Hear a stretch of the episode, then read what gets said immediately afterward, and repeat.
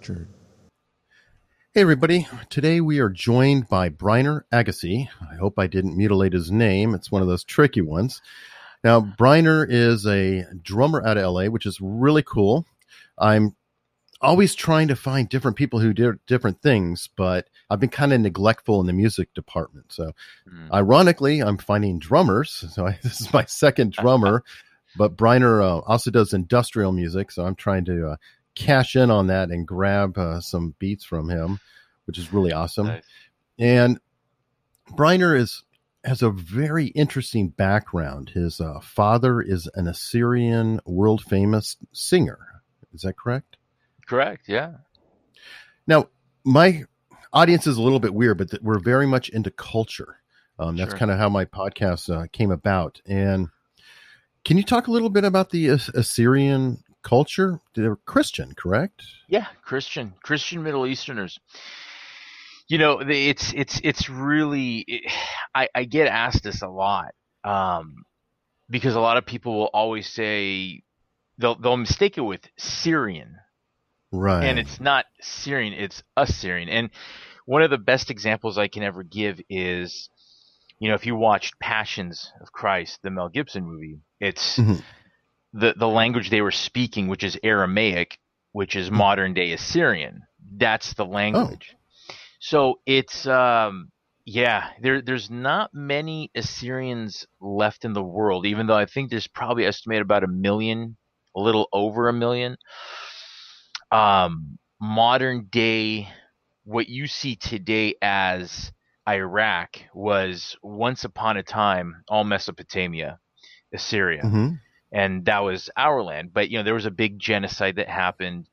They killed all the Christians, and Mm. you know, Assyrians basically fled to either Iran, to Syria, or stayed in Iraq. Which a majority, I'd say, ancestry-wise, stayed in Iraq, and um, our bloodline comes from Iran. So a lot of the, you know, my from where you know from the very start of great great great great great grandfathers they were all centered in Iran but growing up they were known as Assyrians Iranian Hmm. Assyrians from Iran so Okay. you'll have a lot of Assyrians from Iraq Assyrians from Syria I was born here but I still know how to read and write it so Oh, awesome. yeah Uh, yeah Are you similar then to like the Coptics in Egypt in that sense?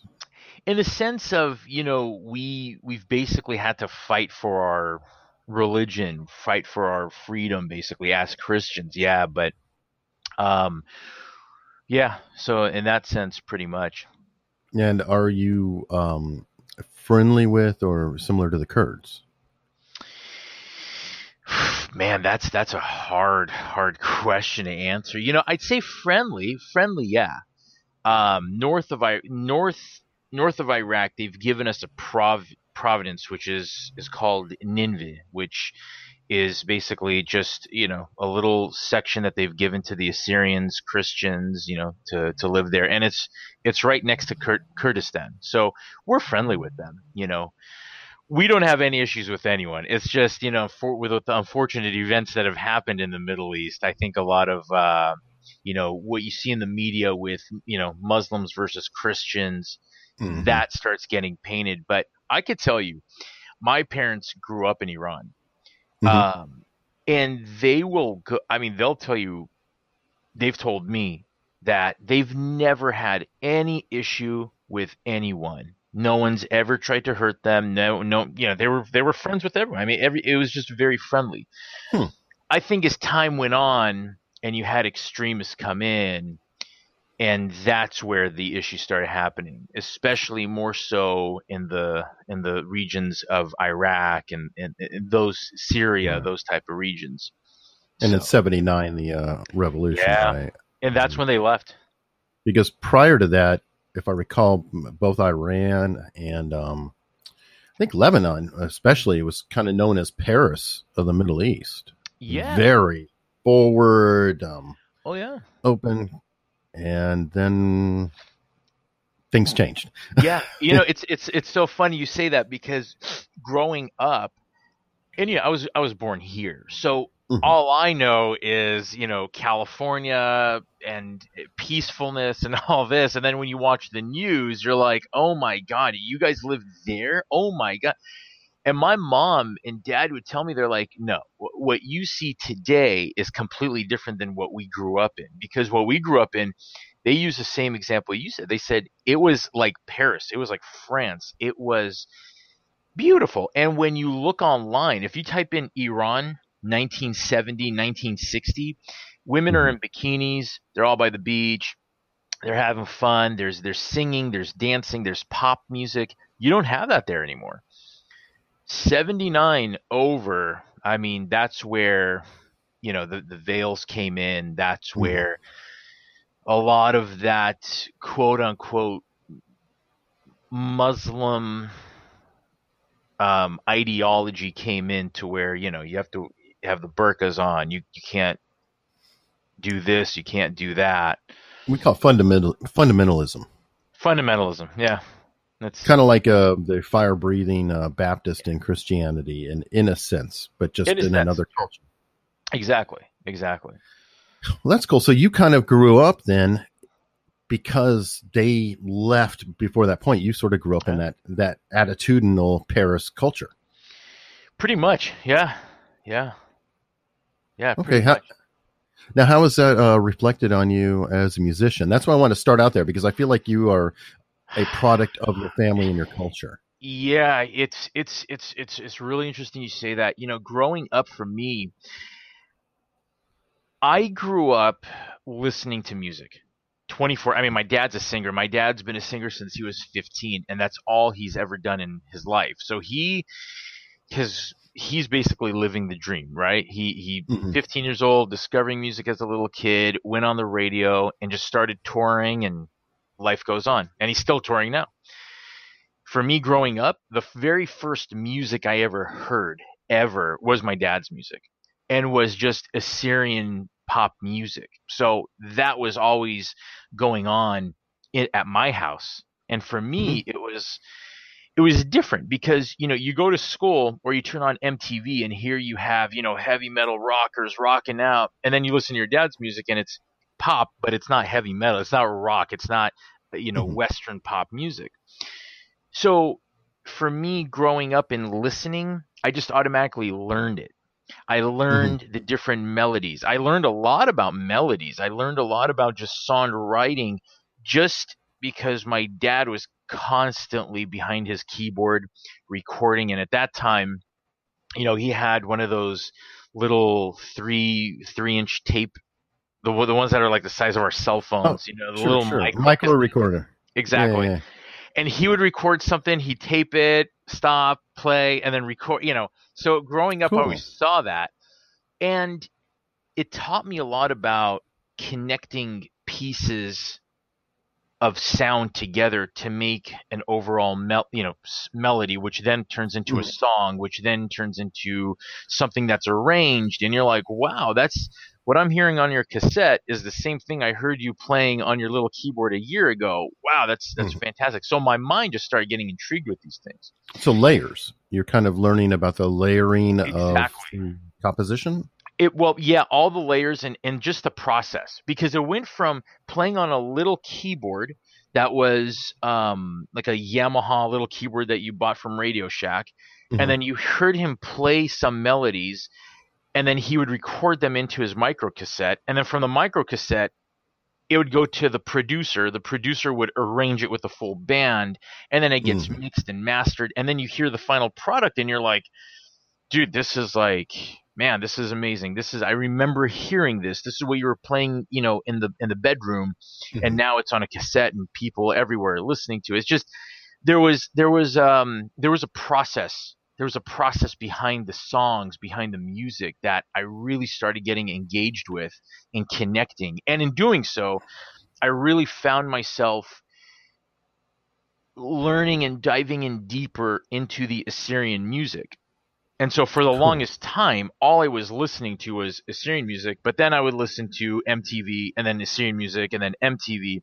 Mm-hmm. And I think later on in life, that's kind of where I found my own type of signature sound where when I produce, I think the one thing I've always gained from my upbringing has always been the power of a melody because a lot of music Mhm. you listen to really doesn't have a melody per Mhm. se but the melody is very impactful and very strong and yeah but i mean it's it's you know my roots have really um garnished all all of what i do right now and how i even produce music Yeah, it's been said that, and I've said this before, um, quoting somebody, I forgot what it is, that for a song to really be phenomenal or super Mhm. successful, it's a combination of the familiar and the novel rolled Yeah. into one. So, in a sense, with your cultural background, because you grew up here and obviously you listen to American music, Mhm. but you can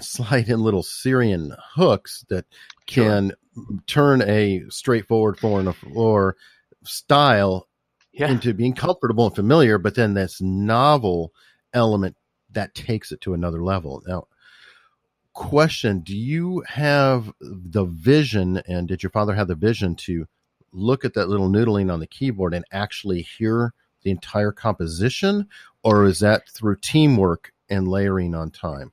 You know what's funny is that I, I don't think I don't. I, okay, I'll answer this. I'll say no. I don't think he had that vision. I think my dad. What my dad's always had is a very masterful way of recognizing what would fit for his own brand. You know, like if you if you give a you know, if you give a pop song over to Ja- James Hetfield of Metallica, I'm sure he's going to say, no, no, sorry, I this is not Sure. who Metallica is. So my dad being the only creator of his songs, he's produced all his songs. He's been very wise in knowing, you know, if I play this, I don't know what the end result's going to be, but I know it's going to fit what I want. And I think that's something I always learned the opposite of. And what I mean by Hmm. opposite is what I do when I when I create is I have to hear the song here in my head. I have to. If I can't hear the final product, I just can't Mm. produce it. I can sit behind my keyboard. I can sit and I can play a demo. But right when I'm done with that demo or as I'm creating the demo, I am constantly creating it in my mind. I'm I'm creating the drums, I'm creating the bass, I'm creating what's going to go behind it, I'm creating the harmonies. And so it can get a little tedious at times when you're just doing a demo because all you want to do is sit and create a demo. But what mm-hmm. happens is you start getting this vision of, okay, I need it to sound like this. But in a Mm. way, it's helpful because after you're done with the demo, you go back to the, you know, to your uh, Pro Tools and then you start creating the layers. And then that's where the process begins. And to me, that's probably the hardest part only because I get so I'm a perfectionist, so I want everything to sound exactly how I had it in my mind. But okay, um, so so that's then something you're that I learned. So you then, and I'm not trying to put No, one sure. up above or No, down. So you have a producer mindset versus the musician mindset, in a sense. Would that be fair? Man, it's it's hard. I have I, I think I, I could tell you that I I have to wear different hats. If I'm just creating, I have to have the musician mindset.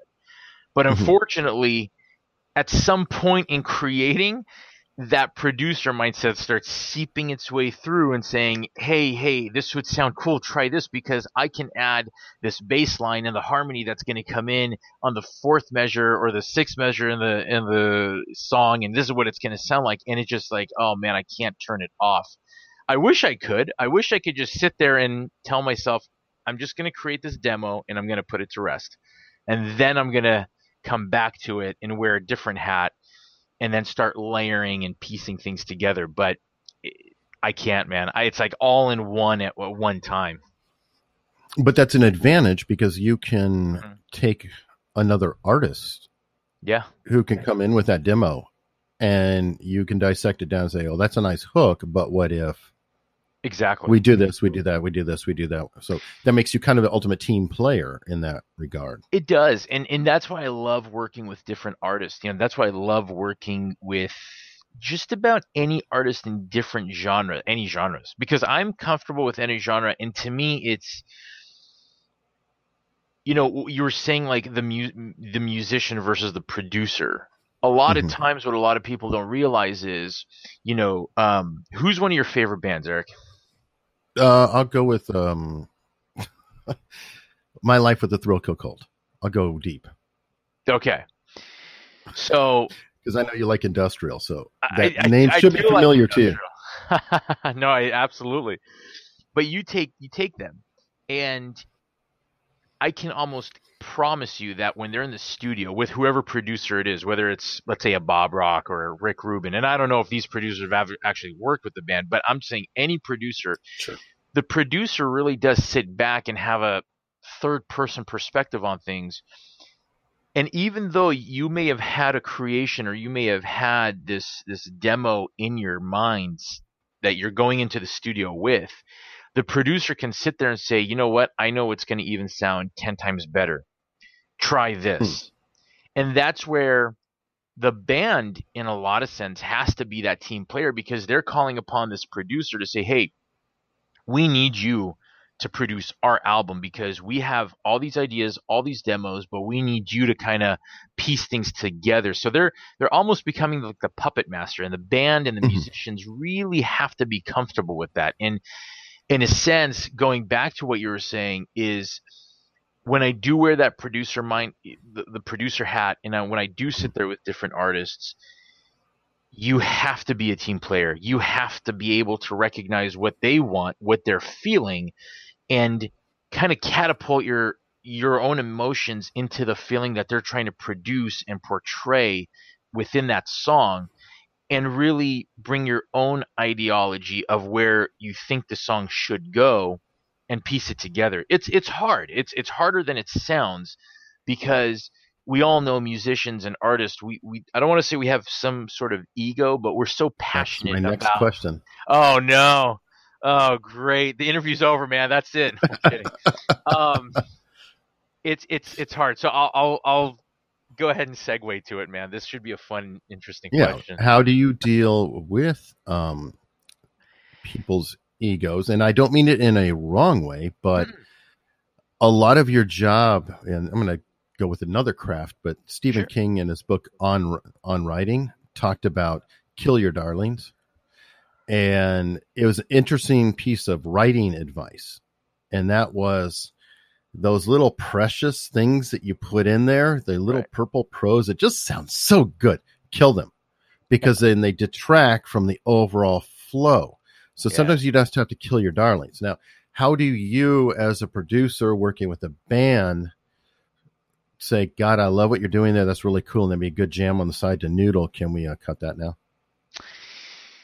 Oh boy. Um it's hard. It's it's it's hard and it's easy and and I'll, and I'll explain to you. And I'll explain with kind of kind of going into the explanation of what how I see ego. You know, I think ego a lot of times gets gets a bad rap.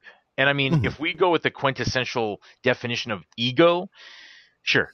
Having ego is just not good but I think we need to see where ego really lies. You have some artists who have an ego. They'll walk through the door, and I swear you could tell them the sky's blue, and they'll say, "No, it's it's red."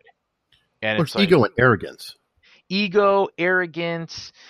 You know, they're just they're just so they're so self involved, and and they think what they say and do is just the correct way.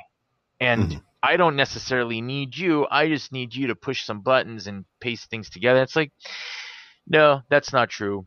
Your mindset's completely wrong because that type of ego, where you start looking at yourself as the be all end all and I'm the pinnacle of what I do, that's wrong because, especially in the world of art, Mhm. it's, you know, art is just it, it's passion. It's your emotions. It's your emo- if you're a sculptor, you're going to put your emotions in that sculpture, which is going to tell the story and it's going to Mhm. portray your own emotions and your story and your art.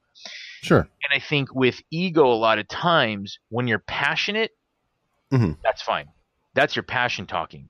And I do agree with what you're saying. You got to kill that ego sometimes. When you're when you're in a team, you got to kill that ego because you have to almost change ego into passion. And when you're passionate about something, you should absolutely tell whoever you're working with, listen, this is what I see. This is how I see it.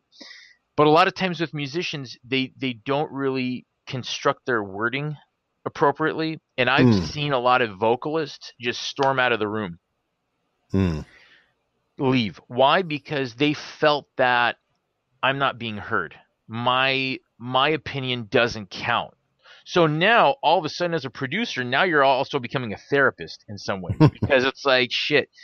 I don't think what I said really resonated the correct way or just you know it I, I didn't say it the right way because it didn't sit well with someone Mhm. so Mhm. now their ego is hurt because they're so passionate about what they're wanting to do and Mhm. what they want to say. So I've always said this to a lot of producers who have emailed me about, hey, what you know, how do we work with other people? How do we work with other artists? And the and the main thing is it's understand that they, you know, when they walk into the studio, they're coming in with a preconceived notion of you know this is this is my baby this is my song and i'm going to hold this tight because all my emotions my sadness or my happiness or whatever i was going through creating it it's it's here. And for me to give it to you on a silver platter and say go ahead do what you want to do you have to respect that. As a producer you have to respect that. You have to Mhm. sit there you have to you you basically have to treat it like your own baby you have to Mhm. coddle it you have to make sure you know how you deal with it but if you see something wrong you have to make sure to tell the artist what is wrong with it because you just don't want to say well this it sounds like shit Mm. Can you don't want to do, do you- that do you maybe um, discuss it with the artist and you I don't want to say manipulate it, but kind of just ask questions about it, and maybe the artist comes up with their Yep. own. Maybe they already know that there's something wrong with it, and they just haven't verbalized it, and you can kind of dig it out. I, I'm curious. No, no, no, pretty much. You know, the, the main thing I would always ask is, you know, um, what is the why? What did you feel right here at, at this very bar, at this very measure, right here, this note, and how it's going on to this? What did you feel? What does it mean? And if they say, well, you know, it just sounded good, if there's Hmm. no emotion tied to it, say, okay, well, how about we try this? I, I'm just curious to see how it's going to sound. Okay. Sure, what do you want me to try? Da-da-da. Oh, yeah, hey, it sounds good. Or they may come back and be like, I don't know, it doesn't really sound right. And it's like, okay, well, you know, if it doesn't sound right and there's no emotional connection to what you did do, Mhm. how about we just hold off on it? If you're not completely against the idea, let's let's hold off on it and let's continue on with the song. But if they come back and say, you know what, I want to tie these two notes together because there's a profound you know meaning to it and and what I want to do with my vocals is I want this harmony to come in on on this bar and this verse and I want to talk about so on and so forth they're portraying their emotions involved with that song I have to basically go in and either respect it enough to say you know what it may not sound good to me but you are I mean you are Mhm. so in love with the idea go ahead and keep it or you got to tell them look I think if you want to portray that emotion, I think it's going to come out even more. It's going to resonate more with the listener if you do XYZ, because after you do XYZ, look at what you have to offer. You can go off in so many different avenues and so many different directions of what you're you're going to change one note or two notes here it's going to take you off in a whole different direction and now that same emotion that you want to portray the world's your oyster. Let's let's go ahead and dig in deeper. And I think a lot of producers don't do that. A lot of producers will go in with the mindset of I'm a producer, Rick Rubin's a producer. I'm just going to tell him what's on my mind. and that's where Mm. you start getting. I'm going to talk at you, and I'm the producer. You do as I say. Versus, let's just work together. I'm just an extra set of ears in the studio that you've hired, just to say, hey, man, you know, let, let's let's see where what else we could do with it. And Mhm. that's that's the importance to know of what a producer is to do. And and that's where yeah going back to what you were saying is the whole ego and how you deal with ego. That's you know you got to kind of as a producer whatever ego or passion you have sometimes has to take a back seat.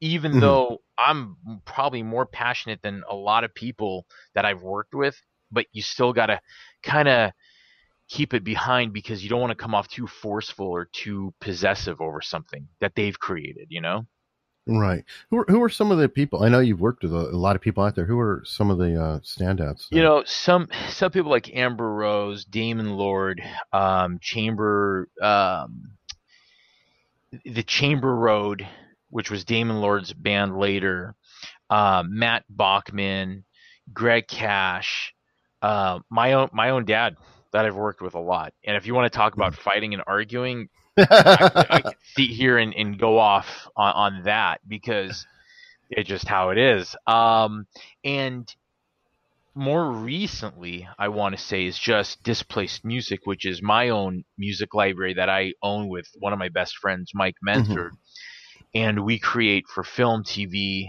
video games, and you know we just create all these collection of music. And and that's been a whole different process itself because now you're working with another individual who's on the same team as you Mhm. and he's not coming in with his own ideas of you know here's what i have produce it it's it's okay we got to work together and we do have different mindsets but very similar so that's a whole different dynamic as well I would think that's even more so because it's you are generating material that is original. However, it is not you, it is in service to the project.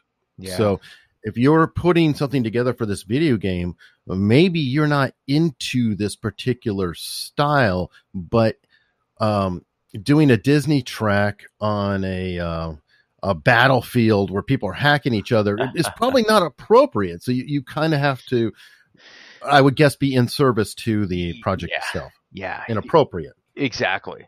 You know, one of one of the um I did a song with uh I, I did a song with a, another producer. His name is Chris Christopher Getman. Mhm. He goes by the name of Maze Dude, and he's he's a phenomenal phenomenal producer. And we did a song for Sony's uh, Fallout 3 Mhm. and it, it w- it's interesting because we wanted to bring my background and his background into one. And it was called the fallout of eli. Mhm. the book of eli the denzel washington movie. We wanted to have something very similar and sounding like that. And then bring my industrial my electronic vibe to it and my drumming to it. So when you put it together it was something really unique. And it's funny because in all the chat rooms for the fallout you heard people say oh man when i went to this level when i you know when i started shooting here i wish this song was the one playing. And it's it's just funny how music like you said you know there's certain songs mm-hmm. that can just play to that moment and to that entire you know atmosphere that you're in at that point basically you know especially in a video game you're going around shooting people i mean Watch a movie without music. yeah exactly You Watch can't- Star Wars without the soundtrack. ah sh- forget it forget it So that's that has to be like a whole nother level of challenge and humility in, in doing that. And that that's I kind of find really cool. Um, I think Trent Reznor is one of your heroes, right? absolutely And yeah he's sort of doing that himself, isn't he? Yeah, he is. He is, and if he's listening to this podcast, I really hope you go back to a lot of the things that your fans knew and loved before. But you know, I, I, I joke with that. I, I joke with that because I think there's a real sense of maturity in his music now, Mhm. more so than when he was in his 20s producing. Mhm. but he is doing that, and I think you hear it a lot in in this in some of the soundtracks he's creating. I mean, Mhm. listen back to when he first started doing a lot of stuff with uh, video games, like when he produced Doom. Mhm. When he produced the soundtrack to Doom, I mean, it was as rock, it was as industrial as you could get. I mean, it fit. If you play that video game now, I swear half the half the enjoyment is just playing the video game and and listening to the soundtrack as you're playing. Mhm, mhm. And then you listen to a lot of the movies he's creating right now. I mean, it's just it, it- it's it's it's day and night in terms of his production, and he's he's taken his his pro- his producing has matured a lot because it's just not it's just it's just different. It doesn't sound the same anymore. I think he's maybe um, working in service of the project versus Yeah, sound. yeah, absolutely, absolutely. So that that's an age and maturity and just Yeah. ability thing, and and maybe that serves a greater challenge for him. And that that's why I wanted to ask you Mhm. about that because I feel like you face obviously different challenges and different things, and sometimes exploring different challenges. Like, okay, I have to do this within this tight little framework. That can actually be a very exciting challenge in of itself. Yeah, To how do I have a voice when I only am giving these four tools? it's true. It's true. It's true. You know, eh, sometimes, sometimes I think it's as a, as a musician, as a producer, as an artist, and when I say artist, it's someone who really wants to showcase their emotions through this piece of art, whether it's sculpting, whether it's writing, whether it's creating music or singing. So Or for me, podcasting. or podcasting or podcasting. Yes, sir. You know, but you're an artist, right? You you are essentially an artist because you have these emotions that equate to your art and your art is emotion. So it goes hand in hand. And sometimes it's hard because I'm sure I can throw the question right back at you and say, I'm sure it's a little hard when you're, you know, podcasting and you have all these emotions you want to portray, but sometimes you just can't because you're the time. limited. You know, exactly. So it's not about me. It's about you. Yeah, right. See, you're great for the artist ego, man. That's true. Just- I, I am no, no, I know, I know, I know. I'm just kidding. good. Good. It's, I'm gonna butter you up and then yes. manipulate you. And no, See, I knew we'd get along. This is exactly what I love, man. Keep telling me stuff I like to hear. No, I'm kidding. there you it's go. it's um but it is true you know you are limited and again as a as a musician i think before before you were so limited that i think it was almost a good thing it, and, Mm. and I'll, I'll tell you why and i'll use a good example of the beatles Mhm. you have the beatles who really you know came to america made music and they were taken in with wide open arms and you know i mean the beatles are who the beatles are for a reason wonderful melodies wonderful everything and you listen back to the music now and you're like wow. They did so and and just just so i could preface this they are not the only band and the only musicians and the first musicians who ever did this. This is just Really? an example. Yeah. Yeah. Of, of course Yeah. yeah. There, there was no music before the Beatles. you know they I've, didn't listen to. Uh, they didn't listen to American blues performers at all. No, there was no, such thing. No there was no all. such thing. There was no such thing. Uh-uh. so they started music, okay? Um you know, it's funny because we could go off on a whole tangent on, on this on that very subject, man. Um Mm. but you know, they had the influences. They listened. But Sure. the Beatles just kind of the way they were marketed and they're they're they're the Beatles. You talk about, you know, John Paul, George and Ringo and everyone knows who they are. Mhm. So they created some beautiful music. Mhm. But what they created with was so limiting.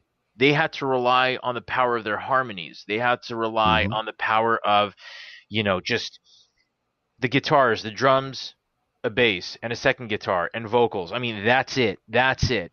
And when they started doing their, you know, avant-garde thing, it, it was kind of like, huh, what's that? That they're using noises and sounds that no one's ever particularly Novel and Very- new. Yeah, exactly. And so that kind of surprised people. But you know what? They did it. Pink Floyd did it. A lot of Mhm. these bands did it. And all of a sudden, you started seeing an expansion of tools and ability to just express yourself. And hence, you get to Nine Inch Nails. And a lot of people say, oh, that's just noise. But it's like, man, this guy, Trent Reznor, has like so many toys to play with to me, I almost think it was easier in a sense, yet harder when you were limited. If I if you just gave me a drum Mhm. set, a guitar, and a bass and a microphone and said go to work, I think it would be difficult to just sit there and say, okay, man, what can I do with these four instruments? My voice, the bass, the guitar, and the drums that I can create an eight album, uh, eight track album. I mean, Mhm. go ahead and go to work. Nowadays, you got you got you know you have Right. Pro Tools at your dispense. You have endless amounts of soft synths, which are software synthesizers. You oh, okay. Yeah. you have guitars, you have the bass, you have the drums, but now you Mhm. have all these different effects. You can, you know, it's almost very much harder to create now and emphasize your emotions, I think, because you have almost too many options. And when you have too many Mhm. options, sometimes, sometimes you start getting confused.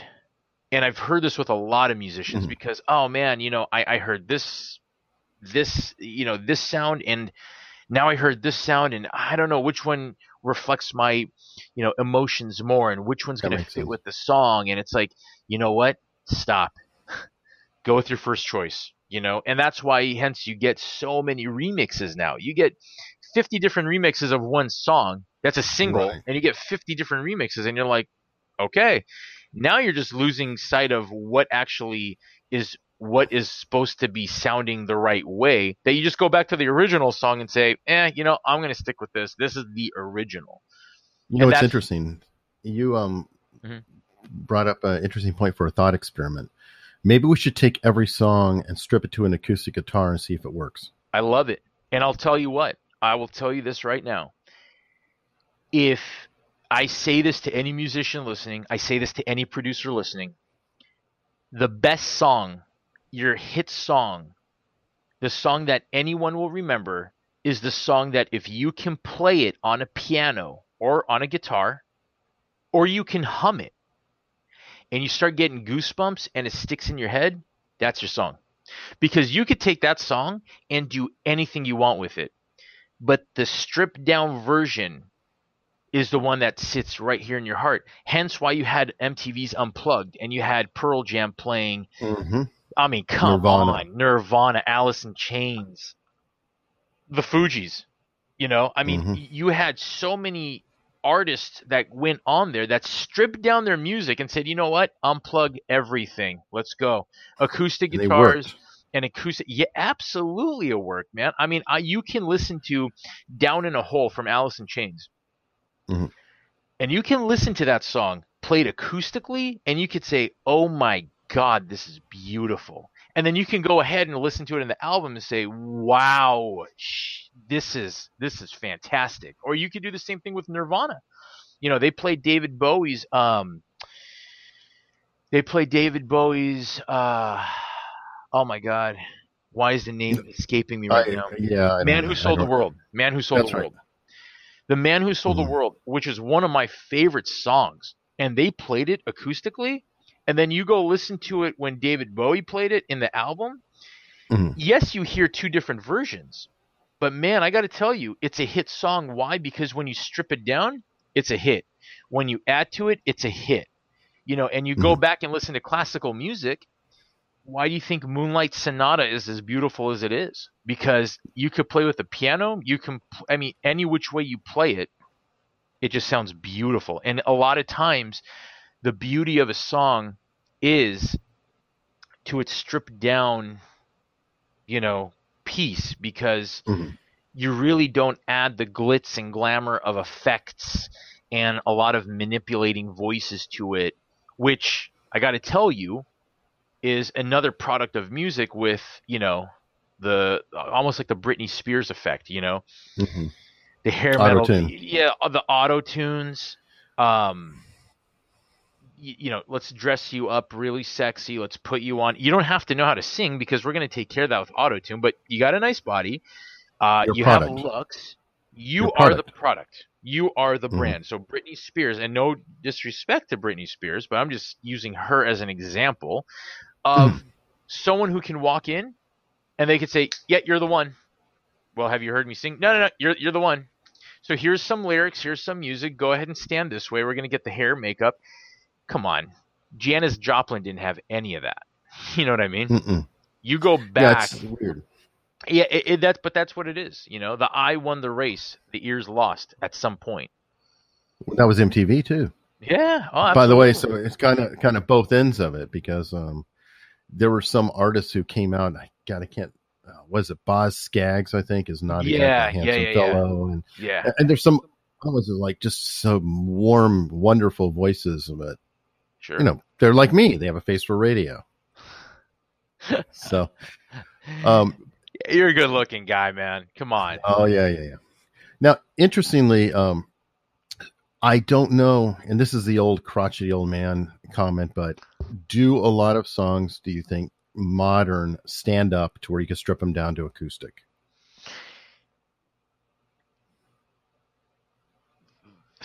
no.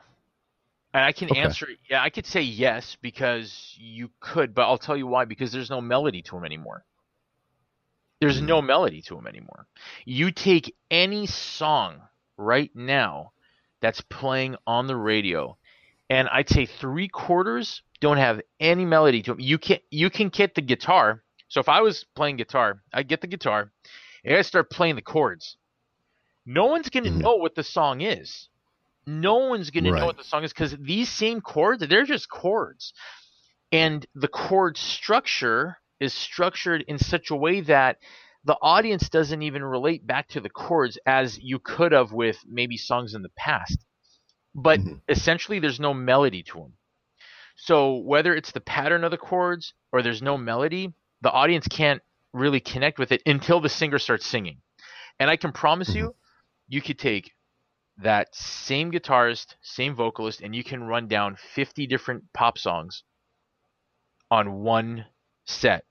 And you could just do it because you can. There's no melody, there's no change. I mean, there's nothing big. You know what I mean? You you take Mhm. songs from Metallica, for example. You can't play them in one sitting. You have to one song is one song. It's its own work of art. Then you you stop and then you go to the next song. But with a lot of modern pop songs, you can't necessarily do that. In my opinion, you just you can't do that. You can't really strip them down too much. I've heard it said, and you could correct me if I'm wrong because you're obviously deeper into it, that modern pop music is coming from a handful of Swedes. hmm Yeah, no, I I I agree with you. A lot of what you hear today, you know, dubstep was one of the big big introductions to you know pop music uh, five six years ago. Everyone was wanting to do dubstep and all these glitch effects. Well guess what? Dubstep has been playing in europe for i mean years years. So anything you're hearing today a lot of pop music it is heavily influenced heavily influenced by that European market. I mean, if you want to listen to good pop music, go listen go listen to the top 20, top 100 pop songs of, of in Europe, man. Okay. Well, and they all came out of ABBA, from what I understand, Yeah. or they were kind of related to ABBA, which is a, a weird um, hookback. Yeah, it's a very weird connection, but yeah, it's true. What do you um, think about some um, really, really, really original stuff? And I don't know if you're familiar with them, but like Pogo, who No, does not, things on YouTube. I'm not too familiar. I can't say that I'm familiar with them, but I could say this though. It's a guy, It- but it.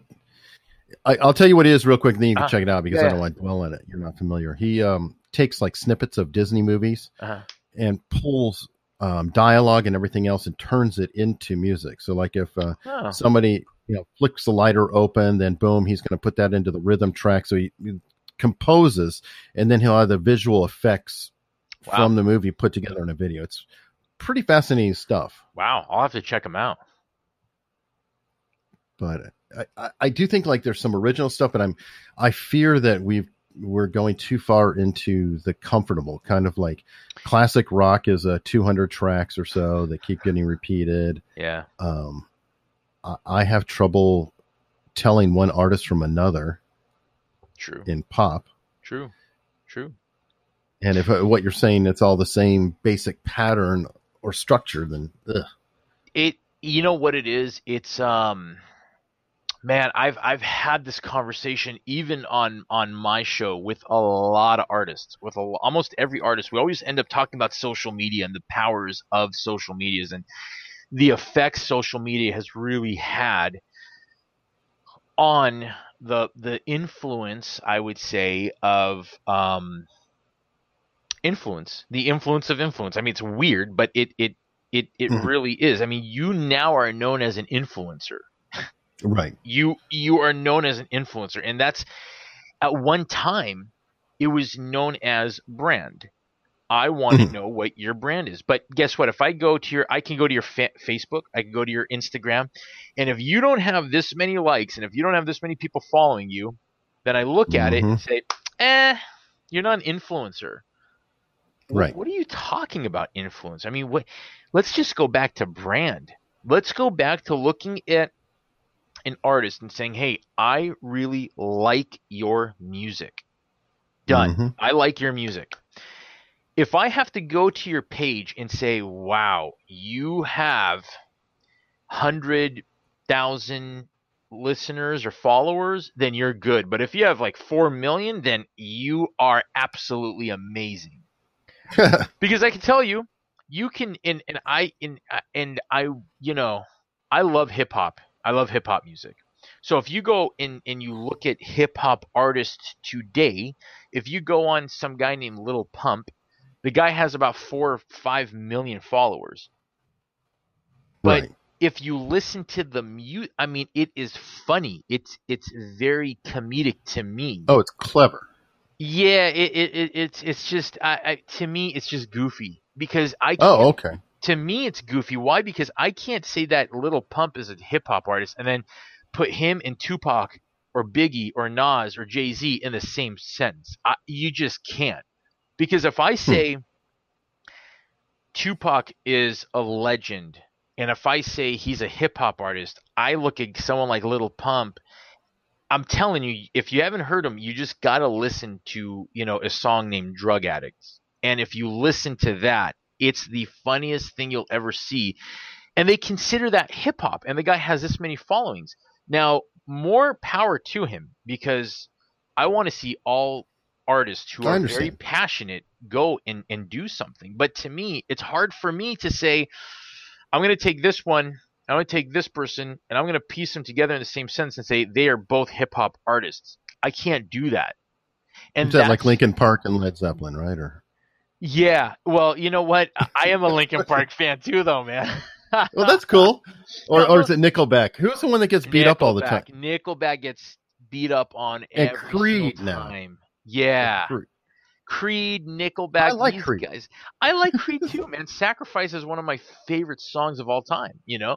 But they get they get dumped on a lot. But I'll tell you what, if you listen, they know how to sing, they know how to play their Mm-hmm. instruments. There is real song writing, real product. I mean, there's something very real that you Right. can say.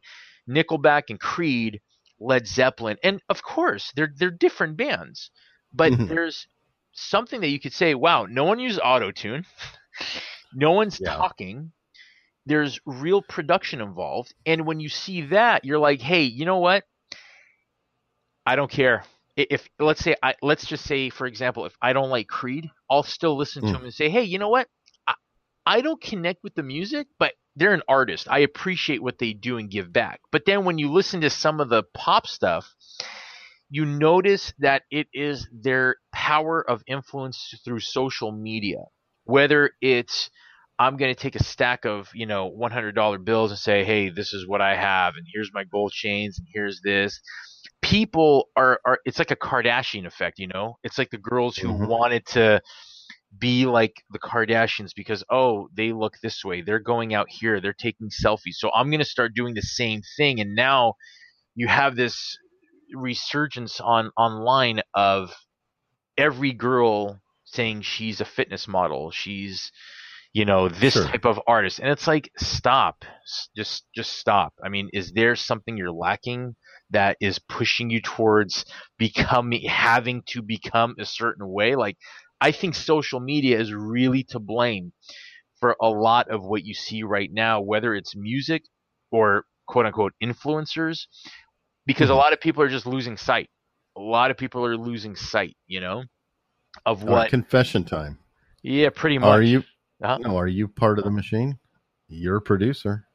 Are you having? Now, I'm not going to ask you to name them, but are you having to uh, be part of this uh, machine and packaging artists? here no no because i i work independently right so i'm not necessarily You And need a it's- check. yeah, yeah well no no no. I mean it i can sit here and i could tell you i'm i'm i'm in a position that i can i could sit there and be very picky. I could be very picky now i could take two two ways. If the same person i'm talking about like a little pump comes to me and says hey man i'll pay you this much money and go ahead and produce me. Well i got two options. If i'm doing it for the money then i can sit here and say okay sure why not? Right it's great for my brand it's great for everything but one i don't really produce hip hop artists so one i'd have to pass them on to other colleagues of mine who do produce hip hop and say hey here you go best of luck. Or i could sit there and say no man i really see something in you and i want to work with you. And i've always said if i work with someone it's because i respect them enough and i want to work with them. So Mm. realistically it's it's people I want to work with. So am I part of the machine? I may be part of the machine only because I'm in the machine system and the machine is just, you know, just running. You know, whether it's it's artists I do like or don't like, we're all part of the same machine and we're just kind of pushing away. But for me, I don't think I would ever produce anyone that I can't stand behind and say, "Hey, you know what? This is I really am a big fan of your music and I see what we can do together because if I want to infuse my thoughts and my creativity into what you have, it needs to come out being more great than the paycheck I'm going to get. Does that make sense? Mhm. Because if, if the if the paycheck's going to be more than my emotions being dumped in, then it's I'm just doing it for the money, and at some You point have a reputation. Exactly. Cool. Now, um, what do we have coming up next? Man, I, you know what? I don't know. Right now, I have taken a, a little bit of a turn because I have, ever since I started podcasting, and I want to say, you know, I started my podcast, The Mixing Board, back in 2016. Something I've wanted to do, no joke. I've wanted to do the whole podcasting since I moved to Southern California, like in 06, when podcasting was just coming out. I mean, you know, you had very few and far between. Sure. I wanted to, I just never did. So when I finally did it, I had to it's it's hard to balance out. You know, you have life, you have podcast, you have music producing, you have creating, working with this person, that per- so I basically just stuck to podcasting and displaced music, which again displaced music being the music library with my best friend Mike and I. Mhm. So I really just stuck to those two things and in a sense I have I don't want to say I've neglected more of the pr- production of other artists, but it's definitely taken a backseat. So right now, I could tell you, my podcast. We're nearing episode 50. I think we're on episode 48. You know, Cool. and um, just getting some more guests for that. And it's always hard because I do interview artists and musicians, so Mhm. getting the timing is very difficult. But I love the podcasting as as I know you do, and I'm a big fan of your podcast. So big props to you, my friend. And um, just displaced music, you know, just working and trying to, you know, get more involved in the creation of film music and TV music and and producing more for video games. So that's what's on my plate right now. Well, very cool. And I might, um, if you're up for it, want to lay down a track on the end of this so people can hear a sample. I'm down. Awesome. Now, people can find you at um, Yes, sir. and displacemusic.com. Mhm. Um, I know that you're on LinkedIn as Briner Agassi. You probably just search you out. Yeah. And where else? Are you on Twitter or Facebook? Twitter, anything? yeah, you know, if if you if if the best way to get a hold of me is through brineragassiz.com, you can link up with me on my Twitter, which on my Twitter handle is Briner Agassi. You can also find me on Instagram on official Briner Agassi, and uh, yeah, LinkedIn. I'm on there too, but Briner Agassi is basically your connection to everything I do. And uh, yeah, man, I'd be happy to send you a track if you want to play it. And um, yes, sir. Well, fantastic. Hey, thank you so much for coming on. Oh, it's a pleasure, man.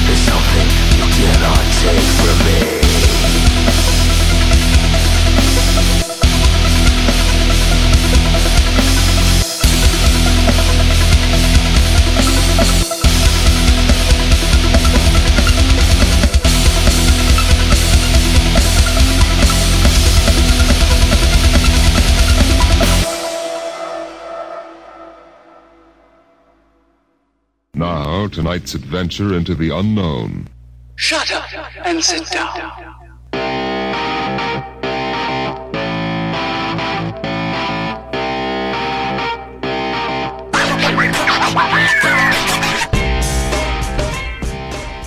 Hey, it's Sarge And Frenzy. from the Sarge Approved Podcast. Uh, if you're not familiar, the Sarge Approved Podcast has a guest every episode featuring uh, people like actors, Comedians. uh, survival experts, Authors. martial arts experts. Basically a whole gamut of badass people. Yes. And you can check out all our episodes on all the podcast platforms iTunes, Spreaker. uh, uh, Stitcher, Google Play Music. iHeartRadio. Um, and yeah. you can check us out on all our social media Facebook. Instagram, Twitter, all the things. It's all at Sarge Approved. Yep. Check it out, and we hope you enjoy it.